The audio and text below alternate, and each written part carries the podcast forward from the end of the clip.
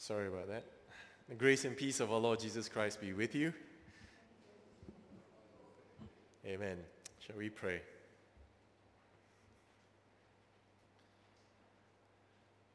Lord, lead us through your narrow gate. And lead us, Lord, into the paths of everlasting life, though it be narrow and at times difficult.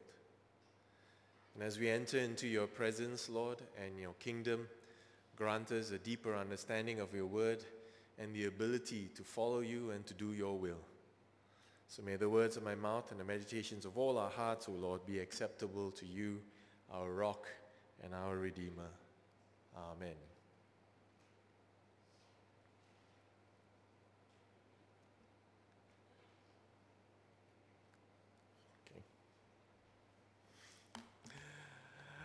Uh, today, if you, if you look at your bulletin, you find in the front cover that uh, it's not so, not so easily seen, but uh, it begins with this thought. Uh, the gate to destruction is wide, and the road that leads there is easy to follow. Now, there is, a, in a way, a paradox that we have in the way we understand the kingdom of God. Uh, the world would like you to believe many things, but at times we need to look at the truth of what Scripture tells us. One of the things that I need to do right at the outset of this morning is to correct uh, some of the wrong things I have said last week. Now, last week I did say something wrong. I don't know whether you picked out on it, uh, but I was reminded of it by uh, my, my regular editor. Uh, it's my wife. and she said, you know, you mentioned three magi. And some of you like, yeah, what's wrong with three magi? Well, the reality is we sing that song, we three kings of Orient are, uh, bearing gifts, we travel afar. But you realize that in the text itself, in the Bible, in the New Testament, in all the accounts of the magi, there is no number three. It, it states, magi from the east came bearing gifts. And the reason why we think there's three is because uh, gold, frankincense, and myrrh. So we think it's three. But the actual fact is it's Magi from the east. We don't know the actual number. And so it's common little misperceptions of these things that often affect us. And uh, we intentionally have to correct our thinking every once in a while and, uh, and remind ourselves. And I, have actually known this for a long time, but I, I fall into the trap because some of our songs, you know, we three kings, every Christmas carol, we sing it. So it's ingrained into us. But here's the other one which is common to us. We always say God loves the world. Yes, he does. God so loved the entire cosmos that he gave his only son, that whoever believes in him would not perish but have eternal life. So the invitation is to all but if we read what Jesus is saying in Matthew chapter 5 all the way to 7, which is this paramount Sermon of the Mount, we realize that the invitation is to all, but not many enter into this gate. And so I want us to be very careful about assuming, ah, you know, we, we, we will always be able to find this kingdom of God and easily enter into this. And some of my non-Christian friends also have a similar distaste for some of the Christian views about uh, the kingdom of God.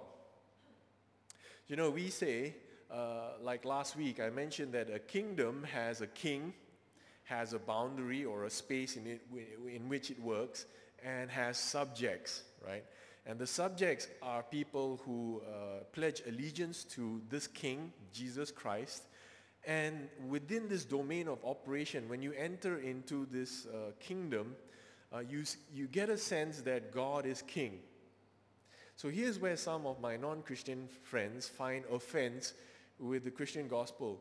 They say, in the words of Dallas Willard, Christians are sometimes a little bit like wrong packaging in a supermarket. Wrong packaging in a supermarket. You know, you go and buy a bunch of grapes you see that it is grapes, right? But somehow the, the price tag and the barcode is for figs. And as, as soon as you go to the scanner, the scanner will scan you and say figs, $10. Whereas grapes cost maybe $20. And so what it is saying is, what Dallas Willard was alluding to is sometimes we have the outer packaging of being called, uh, you know, uh, uh, uh of being something that we are called according to that price tag, but the reality of what we are is totally different. And what he means is at times we call ourselves Christian, but at times we are much, much worse than what we actually are. So how is it, how can it be that if we say that we have God with us, in us, and, and God is king and we live in the kingdom, yet the content of our lives, our thoughts, and our actions hasn't changed. We see this, as Dallas would say, on our bumper stickers. Christians are not perfect. They are just forgiven. That's another popular worldview. And it's not biblical. I mean, let me remind you. It's not biblical in the sense that true, we are forgiven, but we are not just forgiven. And there is this command, demand in a way, that the king says, be perfect as your God is perfect. Be holy, for your God is holy. So there is a challenge that if we call ourselves to be like Christians, then being in the kingdom is also a transformative act, not just on the outside, but within us. And in the Sermon of the Mount, chapter 5, 6, and 7, Jesus is dealing with this question what does it mean to be blessed? What does it mean to be good? Who is good? Now, we used to read, and I also used to read the, the, the, Sermon on the Mount, Blessed are the poor in spirit. And early on in my Sunday school years, our teachers would tell us, okay, the poor in spirit, and they would do a lot of mental gymnastics to try and explain what it means to be poor in spirit. Because the assumption there is that for you to, to gain the kingdom of God, blessed are the poor in spirit, for theirs is the kingdom of God Therefore, they equate, okay, so if, if I'm going to earn this kingdom of God, then I must be poor in spirit. Is that equation? If you gain the kingdom of heaven by being poor in spirit, therefore I need to seek to be poor in spirit. But that's not what Jesus was trying to teach. Because if you start taking it that way, and you go on in chapter 6 and 7 where Jesus says, if one slaps you on the left cheek, turn the other cheek. If one tells you to go one mile, go the other mile. If anyone asks you for something, give them. What you then do is you create another set of rules. A very long list of rules, rules that are even harder than what the Pharisees and Sadducees were doing. And so what did Jesus mean when he said, unless your righteousness far exceeds the Pharisees and Sadducees, you cannot enter in the kingdom of God? Was Jesus ushering in a more legalistic and even more difficult kingdom? And so once we go down this uh, chapter 5, 6, 7 uh, Beatitudes uh, type sermon as, oh, I must be like this in order to uh, qualify we've missed the entire message of what Jesus meant. Let me put it to you that being in the kingdom is, you know, what, what Jesus was saying about being in the kingdom was not so much you need to be like this to enter into the kingdom, but what Jesus was saying that those who are in the kingdom are blessed. Because even when you are poor in spirit, you still are a part of the kingdom. Now, who are those who are poor in spirit? You just need to look at the apostles. Being poor in spirit were the non-religious people, the people who were not involved with the, the spirituality and the chasing of all these things. Because the apostles or the disciples were entering into the kingdom. Who were people who were entering into the kingdom? Jesus was saying the, the prostitute that came looking for him the poor, the lame, the blind. The people who are mourning and grieving, they are blessed because the kingdom of God is now available to them. So the Sermon of the Mount is more describing the attitudes of a person who is now in the kingdom. They are blessed and they begin to reflect a nature of God that is representative of who they are rather than what they did in order to enter into this kingdom. Now I'm going to expound a little bit more on this and we turn to uh, this chapter 7. And so I want to highlight this point. Uh, keep at the, at the back of your mind that God's kingdom has a narrow gate. Some people have alluded to this, you know, seed that's thrown into the ground of the, of the three, four different types of seed that's thrown in, only one bears fruit. And it bears many fruit from that one seed. And Jesus himself, in his word, says, Enter through the narrow gate, for wide is the gate and broad is the road that leads to destruction. Many enter through it, but small is the gate, narrow the road that leads to life, and only a few find it. So let me make my first point. Uh, if, you, if, you have, uh, if you'd like to fill in the blanks, there's the outline in the middle of your bulletin, uh, and it's there in case you're falling asleep. Sunday morning, uh, raining this morning, very cool, and everybody like uh, half asleep. Now, the entrance of the kingdom is easily missed. Is the point that I'm trying to make in this particular point. Um, wide is the gate, and broad the road that leads to destruction. It tends to be that if you're looking for the easy way and you're looking for the most obvious gate, it will be the big ones. But small is the gate and narrow the road that leads to life. And I, uh, I underline there, and only a few find it. Jesus is making this point. Huh? Only a few find it. So let me make certain observations of this. One, why is this gate small? Two, why is it that you must go through the gate first, after which the road is narrow? And does it make a difference whether it's the road to the gate or the gate? Uh, is it the road to the gate or the road after the gate? It, it matters if you're trying to find your directions, right? Walk along this road until you come to a gate. then, then I kind of expect that, you know, uh, I have to find this narrow road first, then the gate. But what it is saying instead is small is the gate, narrow is the road. And you come to the road after you go through this gate. What is this gate? So let me give you this first, uh, first bomb, if you want to put it there. Any, anyone have any idea what this gate is? And why is it a small gate? I'll put you out your misery. You know, good pastors, we ask questions, we answer our own questions. Small is the gate because that gate is Jesus.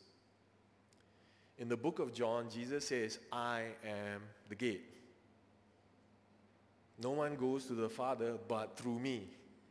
Jesus also says, I am the way, the truth, the life. No one goes to Father except through me. So the gate is small because that gate is only one gate Jesus. No other gates. Now, this might seem very difficult for many of us who, who always uh, come from a worldview. And you see it again on many bumper stickers. All religions are good. Just be good, and you will enter into heaven. All gods lead to the one God. Jesus is making a very authoritative statement here. And if you clearly understand what he's saying, there is only one gate. It is a small gate. And it is a narrow road that comes after this gate. Now, what does it mean? It kind of means that even after you've gone through this uh, small gate of Jesus, the road is narrow. It's not a life where many can crowd in. And in particular for me, when I talk about gates, I, I, do this often, you know, sometimes you want to move furniture if the, if the door is only so big. I can only go in in a particular way. And only certain things can go through this gate. Metaphorically, we talk about physical stuff, but spiritually, you can only go through this gate as yourself. You cannot bring in your pride. You cannot bring in all your wealth and your assets. It's just you. There's only room for you. This kingdom doesn't afford your bringing of all your other assets and ego along with it. But this gate is very, very effective. Because when we look at the book of Revelations, when John looks up and he says, I see thousands and thousands upon thousands, you know, a sea of people who have been saved by this lamb, the gate. So it's a small, narrow gate, but it's a very effective one. But here's the thing only a few find it. Which therefore means if you are not looking and you think that by having decided, okay, I shall follow Jesus, end of story, maybe you've not found the narrow gate. You found a different type of gate. One that is easy, one that is broad. Many Christians come and tell me, not easy to be Christian. Huh? I say, absolutely. And Jesus affirms it. Because to be a Christian and to follow this narrow gate is, in a way, to surrender to the fact that it is Him who draws us in, not the easy way that I want. So, that's the first thought. Verse 15 Watch out, watch out for false prophet. So, remember this imagery, and we're talking about the kingdom of God, uh, kingdom of heaven and I would, uh, I would put to you that uh, amongst all the scholars in the commentaries, we say that uh, kingdom of God, kingdom of heaven, interchangeable. They use it interchangeably. So, you come to this small gate, and this small gate is Jesus. You go through this gate, and the gate is narrow, which means you must be careful in the steps that you're taking, and you can't carry much stuff with you. It's just yourself going through this. And now, as you travel along this road, Jesus is saying, watch out for false prophets. What's the role of a prophet? A prophet basically goes around declaring God's word and pointing towards the kingdom. So I'm, in a way, uh, presenting that role. I, I kind of like tell you this is what God's word says, and I'm pointing you towards the ultimate destination and the person who carries us there. And he says, watch out for false prophets. So along the way, as you enter into this kingdom, watch out for false prophets. Uh, they come to you in sheep's clothing, but outward, uh, inwardly they are ferocious wolves. By their fruit, you will recognize them. Right? Do people pick grapes from thorn bushes? Remember the barcode? I see, I see in the barcode it says grapes but instead I see thorn bushes and stuff that is really useless.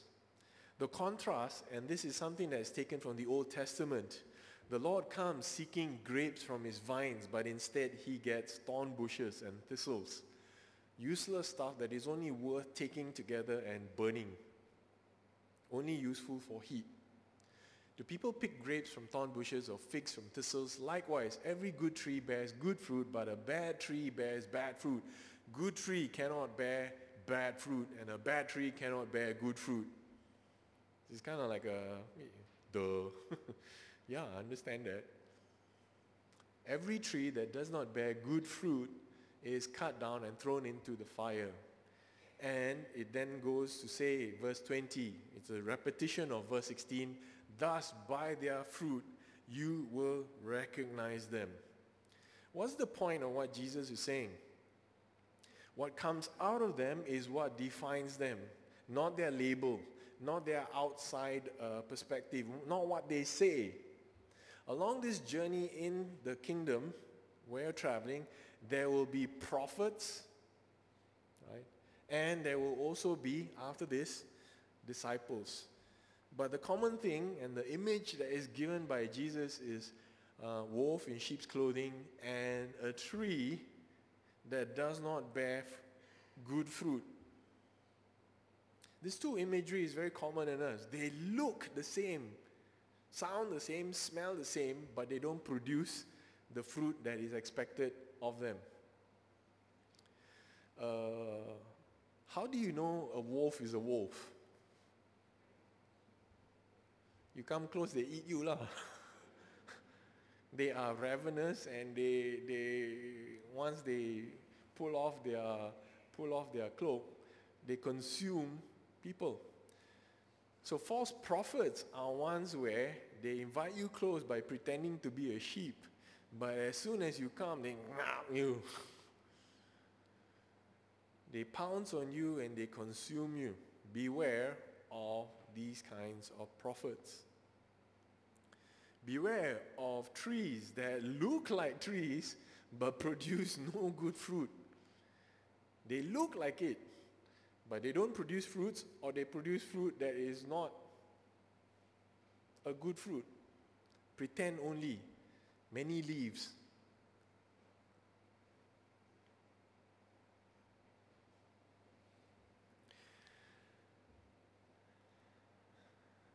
Let me make sure that I've not lost my train of thought here. Yes. So, Jesus has given this uh, picture of prophets, right? And prophets uh, on the outside look like, uh, look like sheep or they look like good trees, but they produce bad fruit. And you determine that they are bad by what they are. You don't look at the packaging, you look at the content of what they finally deliver. Not what they declare, not what they say, not what they pretend to be, but at the heart of who they really are. But then, further on, Jesus then says, Not everyone who says to me, Lord, Lord, will enter the kingdom of heaven. Many will say to me on that day, Lord, Lord, did we not prophesy? Now, um, several things I want to draw your attention to. This is Jesus, carpenter, part time fisherman, speaking to a crowd of people and telling them, Not everyone who calls me Lord, Lord, will enter the kingdom of heaven. Now, this is outrageous for a person in the story to equate himself to God. Because the word that he's using there, not everyone who says to me, Lord, Lord, that word was reserved for God. So Jesus, ordinary human being and God walking in human flesh, is now addressing the people in words that are utterly authoritative. He says, Not everyone who comes to me and says to me and declares and acknowledges me as Lord will enter the kingdom of heaven, but only one who does the will of my Father who is in heaven. Not one who just declares, not one who just has the packaging, but one who truly, inside out, has this transformed life in him. Now it goes further. He says, Many will say to me on that day, and remember, this is Jesus. Huh? This is Jesus, ordinary man, fisherman, carpenter. Primarily carpenter. You might consider him fisherman because he's hanging out with disciples who are fishermen. And he's the greatest fisherman of all. Many will say to me on that day, Lord, God, did we not prophesy in your name? Now, remember, these are Jewish people. Prophecies come from God. And so, what Jesus is now doing is saying, I, this person standing before you, are saying that one day you will come to me and you will say, Did we not prophesy in your name? In the name of God. In your name, drive out demons. Drive out demons. Who drives out demons? Not you, not me, God. You know, when, when we do healing, uh, when we do uh, situations where we have to deal with unclean spirits or exorcism, if you want to call it that, I am very clear that it's not me. I'm very clear that it's not me. I am just a vessel. The chankol doesn't think that it's doing the digging. It is the person who is, do, who is carrying that chanko who is doing the work. So it is God working through me, an instrument to do his will. It is God who does this. So many will say to me on that day, Lord, Lord, did you not prophesy your name? In your name, drive out demons and perform many miracles, all of which are pointing towards God. Then I will tell them plainly, I never knew you. Away from me, you evil doers. Please, please, read the text for what it is and understand this text and try not to listen to all the worldviews are saying. Because the world basically says, if you can perform a miracle and you can do God's work, then you must be a you must be very godly. But here is Jesus is saying, even if you cast out demons and you do all these miracles in his name, he refers to them as evil doers. Why? Have you ever thought about it? Because if you haven't, maybe you should. What is an evildoer? An evildoer is one who does not do God's will. Very simply. One who does instead his will. And so I might be doing uh, what I want to do to gain popularity, but God will use what I do for his will and purpose. But because of the state of my heart, when I'm doing it for my pride, my arrogance, I want people to look at it and say, I, the anointed one. As I said, it's like the chankol saying, I am so great, I'm digging all these big holes. but it's not the chankol that digs a hole. It's the hands behind the chankol that is doing the work. We are just tools. So we must ask ourselves, what does it mean when Jesus says that entrance into the kingdom is not just a declaration of, Lord, Lord, you are God? Because that's what he's saying, you know. We tell our people, call out unto the Lord that he is God. Call upon his name, Jesus, save me. And we think, yeah, when we call upon Jesus and Jesus will save us, therefore we are saved. Verse 23 tells you Away from me, you evildoers. I never knew you. So entrance into the kingdom is not just knowing God, but being known by God. It's not a one-way street, you know, it's a two-way street. What does it mean to be known by God? So let me bring this into the point I'm trying to make here. True and false prophets, as well as true and false disciples, they all seek to enter into this kingdom.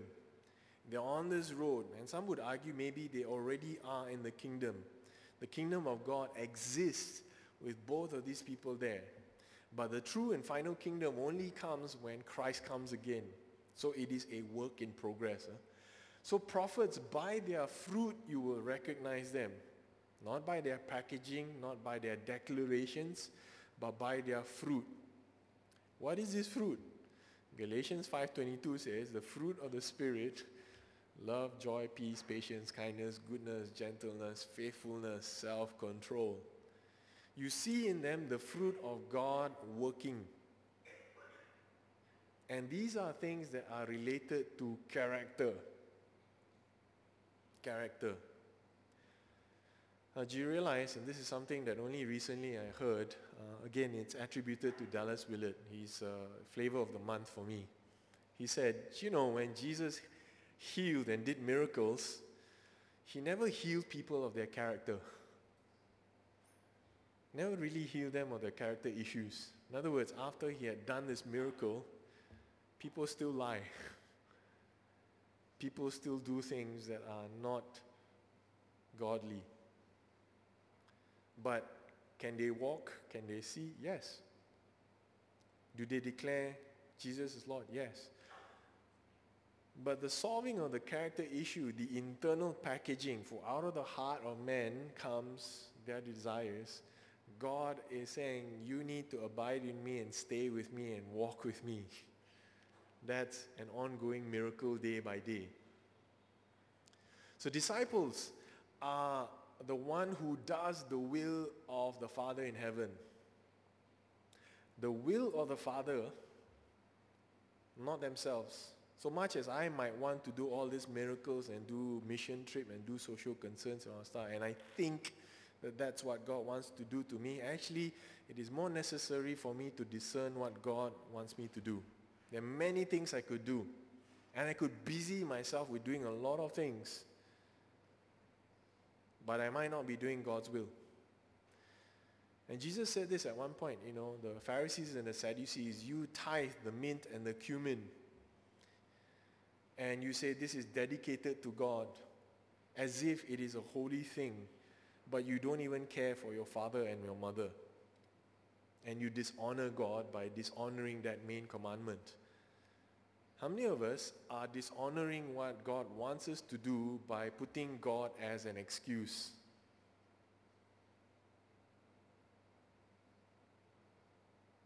And let me challenge uh, us, especially those in the leadership. I've seen many people, not this church, huh? not this church, where their children hate them and their wife basically argues and fights with them. And these are leaders in the church. And when you sit down and you talk to them and you ask, why? Eh? And the answer is, I don't see my husband or I don't see my wife. They're always busy in church. Every day in the week, they disappear. My son has a graduation in school. He's not there. My son got a crisis. He's not there. But for everybody else, he is Messiah. Walk on water for them. And if God gives you your children and your wife as a primary discipling unit, if God gives you your father and mother as your people who are immediately close to your family, you, you see them and you say, uh, this one not popular. lah. That one I do that, everybody see, clap. Wow, wonderful. Oh yeah. In front of others, packaging great. But at the heart of it, the children know, yeah, my dad like that outside. At home, uh, totally different story. My boss is like that in church come to the company, I show you lah, minutes lah, all that. This kind of deals can happen. It's not the packaging, it's the content of who we are that God is looking at. And what is that person? It is the one who will do the will of God rather than pretend on the outside that he is fetching that. And those who enter the kingdom know and are known by Jesus Christ. Now, what does it mean to know and uh, be known by Jesus Christ? This word, gnosis, to yada, in, in Hebrew is yada, to know. I know, I know, yada, yada. You know, it's a very deep concept word, you know, because it is, on the one hand, when you know your husband or your wife so well, before they say anything, you know what they're going to say already. The Bible uses it in at, at the one level, uh, emotional, mental level, but it also uses it at a physical, intimate level. So when it says there that Mary, uh, that Joseph did not know Mary, it's variously translated as they did not have marital relations. Or uh, more specifically, they did not have sexual relations. Now, I'm not saying that you're supposed to have sexual relations with Jesus. Not that. Please don't get me wrong. But I'm saying that the level of intimacy and knowledge of each other is really to know someone well. I ask you, how well do you know your God? How well does he know you?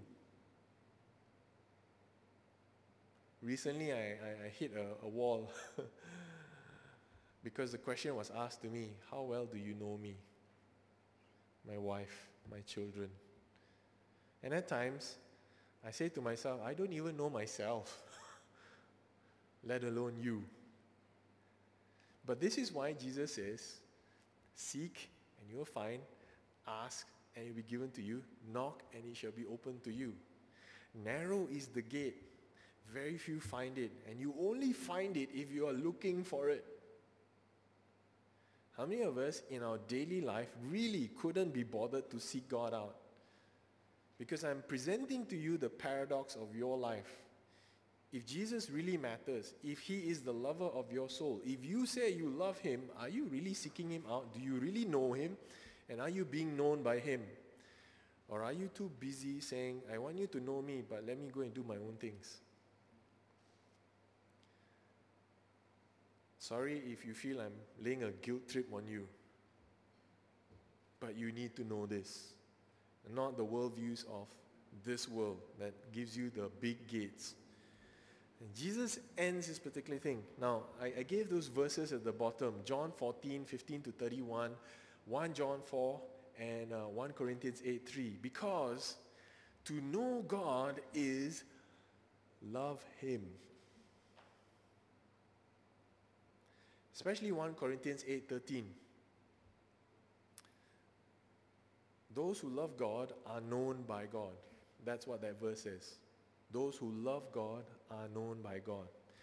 How many of you, when you really look into your lives, right, it is the love of another person to them or for them that binds your behavior. When I say binds your behavior, it means it determines your behavior. Out of love for your child, you wake up early in the morning, 5, 6 o'clock in the morning, prepare breakfast for them, drive them to school, send them. Your behavior is defined by that. And it is a love that is freely given. You cook your meals for your husband or you go and take your wife out for holidays. It is because of this relationship of love for each other. A conscious, determined choice to do what is right in their eyes out of love. That is what, in a way, Jesus says. And it is this love that transforms us. That we begin to do these things, to walk the other mile, to turn the other cheek, to go and give to others out of that love. And trust me, that love doesn't come because you decide you want to fill this packaging. It comes because you, you know the love of God for you. And out of that love, it flows out to others. It comes from the heart. It's not an outward packaging thing. Jesus ends this phenomenal Sermon on the Mount with this last image. Everyone then who hears these words of mine and does them will be like a wise man who built his house on the rock. Everyone who hears everything from chapter 5, 6, 7, but the entire life of Jesus, not just dealing with the outside packaging. Yes, I follow Jesus. Yes, he is Lord. Yes, give me the power to be able to do these miracles. No, no. It is, will you love him and will you submit your entire life to him? such that you enter into this narrow way and your entire outward life is transformed by that inward transaction that has occurred. He ends with this parable by saying, Everyone who hears these words of mine, puts them into practice, is like a wise man who built his house on the rock. Rain came down, streams rose, winds blew, beat against that house, yet it did not fall because it had its foundation on the rock. Who is this rock? Jesus. And the things that he says, the word of God. But everyone who hears these words of mine and does not put them into practice is like a foolish man who built his house on sand. Rain came down, streams rose, winds blew, beat against that house, and it fell with a great crash. The storm is certain, the flood is sure, and the destruction is inevitable for those who do not build themselves on the rock of God. There are two ways in which this happens. One, in this current life, right, when all the trials and temptations come our way, but more importantly, the sure and certain flood that occurs upon Judgment Day. The flood that comes. Because every time we talk about a flood in the Old Testament, God's judgment, Noah's ark. the sure and certain judgment that comes if you are not building yourself on doing what God wills us to do, you're shaky ground. So let me end with this uh, thought. Wise builders build their house on the rock, and the rock is Jesus. That's the center and core of who we are. And those who hear Jesus' words and put them into practice means do it huh? and persistently do it. Musicians practice daily until their fingers are sore and they hate the music, but they practice because they aim to get to a point where they are free to express their music without bounds. Christians put into practice doing God's will so that when He comes, not because it is easy, but because when the time comes to live life and life to the full, it becomes natural to them. It's practice. But if you only know about it in mind and do not practice it, then you are like that foolish builder who did not put into practice what God has called you to do. It is a regular, persistent, intentional walking of that narrow road. Ending with this know, be, and do. Do you know which gate is the one that you're walking on right now? That you have walked through? Which road have you taken? And Jesus' point is if the gate seems very broad and the road seems, sorry, if the gate is very wide and the road seems very broad, maybe you're walking on the wrong one.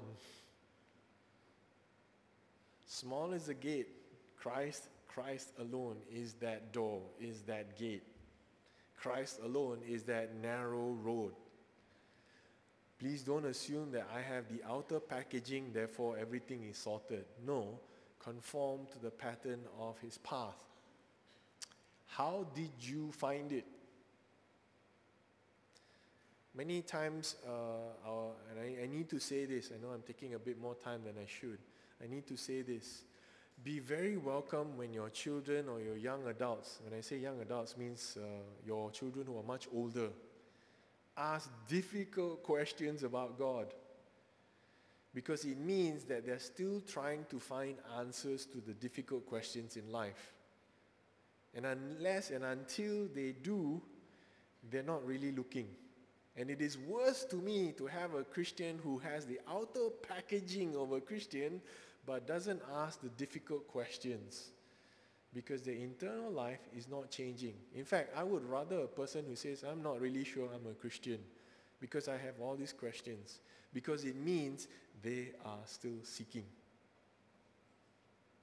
So welcome the questions and tell them, I too am seeking and continuing to walk this narrow road. Because Christianity is not an event where I just walk through this gate. It is a journey of daily following Jesus Christ. Daily.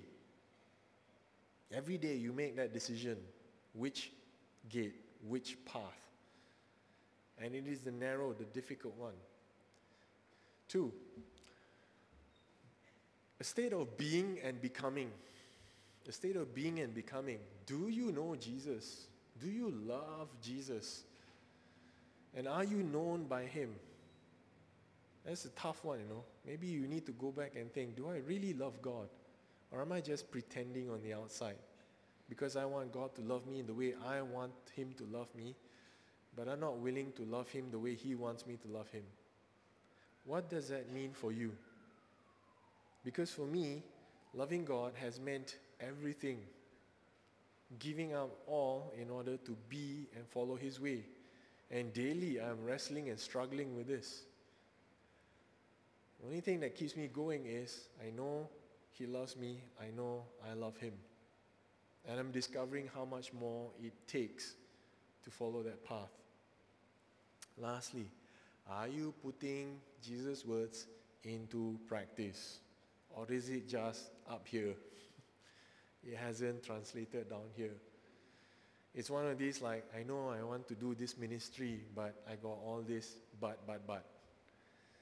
I know I'm supposed to forgive, but I know I'm supposed to, but I know I'm supposed to evangelize to my neighbor, to my father, to my mother, to my, my sister, all that, my office mate. I know I'm supposed to, but put it into practice so that what is outside and inside are together. Let's together put all this into practice. Shall we pray?